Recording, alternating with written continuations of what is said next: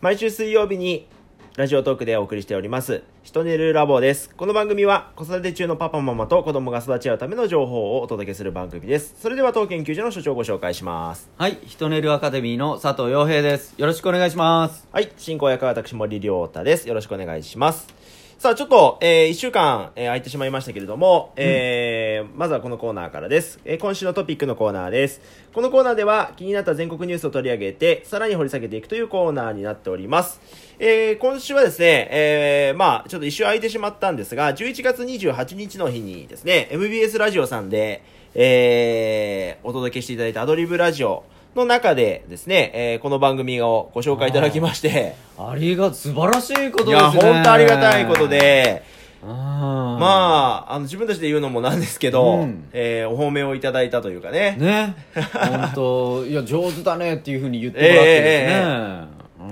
まあ、あんと、まあ、このラジオを始めるまでもね、うん。えーまあ、洋平さんと、まあ、十何年前か忘れましたけども、うん。まあ、ね、こう、ラジオをやれたらなんていう話をしてましたけども、うん。うん。まあ、それがこう、叶った形で、まあ、こう、インターネットでありながら、うん。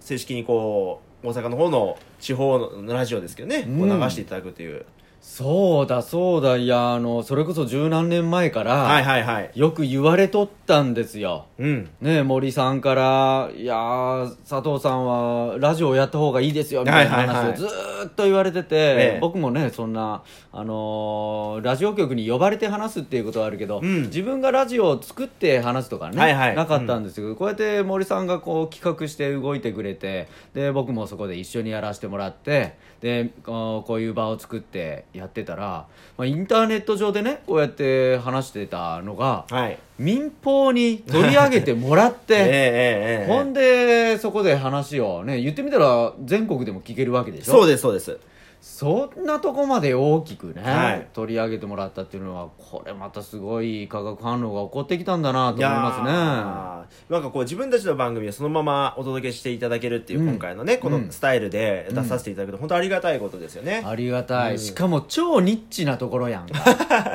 はい。ねえ、なんか楽しい話っていうよりも、ええええこの教育で悩んでるお父さんお母さんに向けてとか、はい。それこそ学校の先生とかにも向けてね、はい。話せることを言ってるだけであって、うんうん。そのニッチなところを取り上げてくれたっていうのも、うん。やっぱり悩んでる方が多いからっていうのもあるのかなとかね、思ったりしますね。ううん。ん。まあ、あのーマッコ・デラックスさんの後っていうね、う。んあのー 毎回ね、取り上げて、あのーこう出てる方の後にはいはい。やらせていただいたというかね、うん。なんか羨ましいなってこう見てたというか、そう いう方の後で光栄というかね。本当、えー。あの方もとても面白いしね。ねえ。そう。そんな後に私たちも出させてもらったっていうのは嬉しいことですね。ねえまああの本当あの洋平さんおっしゃる通りねちょっとこうコアな部分ででも放送になってるのでこの番組はね、うん。なかなかあのお届けするにあたってなかなかこう皆さんがねどの方もこう聞きたいなっていうラジオではないのかもしれないですけども、うん。今回こうやって取り上げていただいたことにね、うん。いろんな方にこうちょっと聞いていただける機会をいただいて本当にありがたかったなということです、ね、ありがたかった。はい。はいまあ、引き続きですね、えー聞いていただいている方にも、おーより一層こう広めていただきながらですね、うんまた、あの、こういった機会があれば、ぜひ出演させていただければというふうに思いますね。はいはい。それでは、えー今週のトピックからですね、ヒトネルタイムの方に移ります。続いてはヒトネルタイムのコーナーです。このコーナーでは皆さんからいただいた子育ての悩みや疑問について募集し、共に考えていくというコーナーです。さあ、今週は、えーまあそんな、あパパ、ママもそうなんですけども、学校の先生から、はいのお悩みということですね。えー先日、洋平さんがですね、えー家庭体験の講座といいますかね。はいそちらをお大分県内の方で実施されたということで、そこに、えー対してですね、えーぜぜひ私もということでいただいたものです。えー20代男性の教員の方からいただきました。えー子供の勉強のやる気を出す方法がぜひ知りたいです。教えてくださいということで、えー今回は洋平さんが、まあ、家庭体験ということで、はい。はい。お家の中で子供たちのやる気を引き出す方法ということで、うんうん。えーまあ、講座の中で取り上げたということを、まあ、お話しされていた中で、えーぜひ、まあ、学校現場でもその子供たちの学びスイッチというかですね、うん。そういうところを引き出す方法を知りたいということで、えーいただいたお便りなんですけども。はい、まあ、僕はですねあの大分県教育委員会さんからオファーいただいて、はい。で家庭教育キャラバンというのがあってですねそこで話をさせてもらったんですけれどもあのーまあお父さんお母さんの立場に向けての話と、うん。今度3 4 0人を束ねてる学校の先生のはいはい。ね、そこで子どものやる気を出す方法っていうのがあーまあ違いがあるのかっていうところもちょっと話はせんといかんかなとは思うんですけど、はい。基本の考えはですね同じなんですわ、うん。うん、どういうことかって言ったらあの親であったり先生であったり子どもたちにとってはあの影響力ある人の立場から自分の影響を受けるっていうのはこれは間違いないんですね。うんはいはいはい。うん、だからあの家で言える言えばね親の真似をするだろうし学校であれば先生の真似をしてしまうっていうのもやっぱりあってですね、はい。そういう意味で言うとこう学校の先生がどんな背中を見せるのかという話になってきますよね。はで家では子供に勉強しなさいっていうよりもお父さんお母さんが本読んだり、うん。勉強してる背中を見せようよと。うんいうことで子供も勉強し始めるよっていうのがあります。はい。じゃあ学校の先生がねそれをどう見せていくのか、うーん。勉強を教える立場の人が勉強してますよっていうふうにどうやって見せるのかっていうのはこれは結構ね難しいというかねあの考える必要があるんじゃないかなとは思うんですよね。そうですね。なので僕自身は先生に対しては言うのはですねあの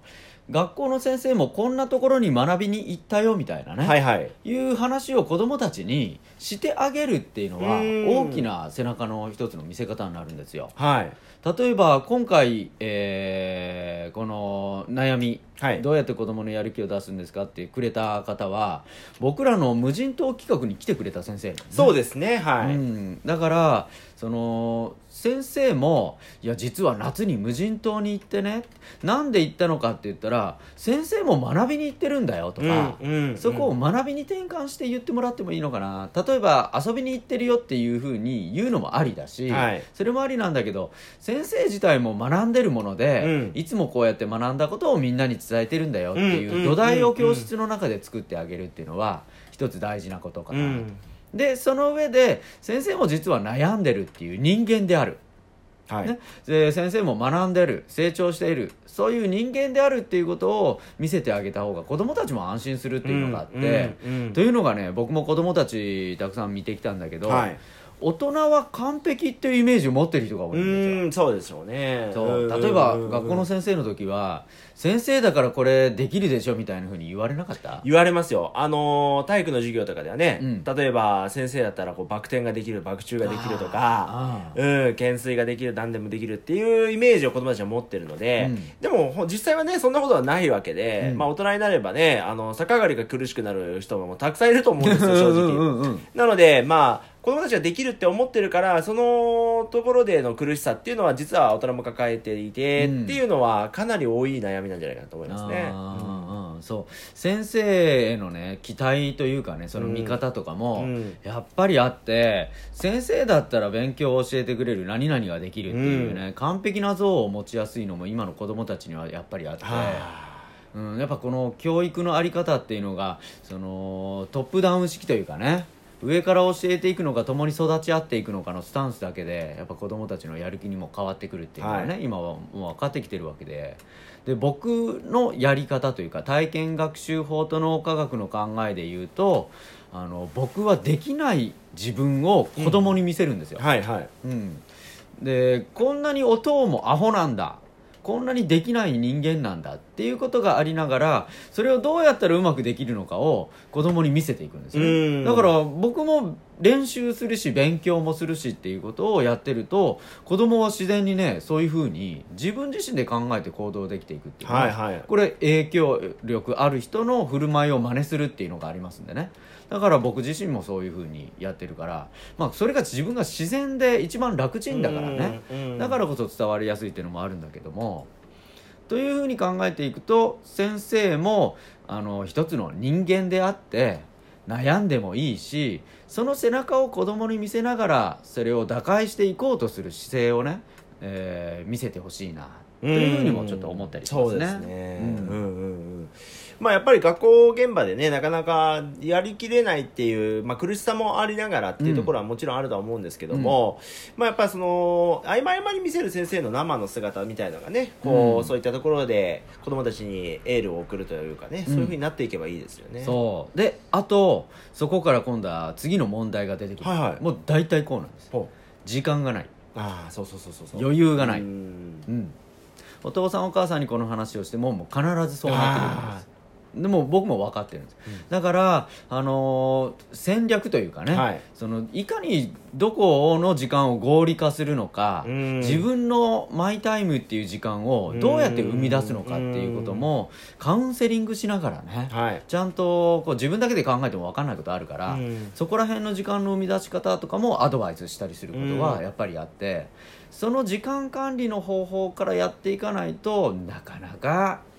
ね、子供にじゃあ背中を見せるかって言っても難しいのは今の現代ではあるんじゃないかなとは思いますね。いや本当おっしゃる通りであの、まあ、今日はちょっとお時間がね短くなってきたのであれですけども、あの今の若い先生たちってどこを削っていいかが分かんない、でうん。大事なことを削って合理化しようとして失敗するって結構多いのでね、うん。まあ、そういうところは本当今洋平さん言ったみたいにカウンセリングというかね、外の目を入れていただくのがいいですよね。うん。そうなんです、うん。もうもう大体ねやっぱそこの問題っていうのはあの皆さん共通してますので、うんうん。自分だけ悩んでると思わなくていいので、うんうん。この時短ができる時代でもありますけれどもうまくそれを活用しながらうん自分の時間を作れるようなね考え方を作っていけたらいいんじゃないかなとは思いますね。はい、うんえーまあ、今日はや勉強のやる気というお話でしたけども、まあ、時間の、ね、使い方大人の余裕みたいな話まで、うんえーしていただきました。はい。ということで、まあ、このような、えーご意見、お問い合わせに関しましては、ひとねるアカデミーで検索していただきまして、LINE アットに登録していただきますと送れるようになっておりますので、ぜひご活用ください。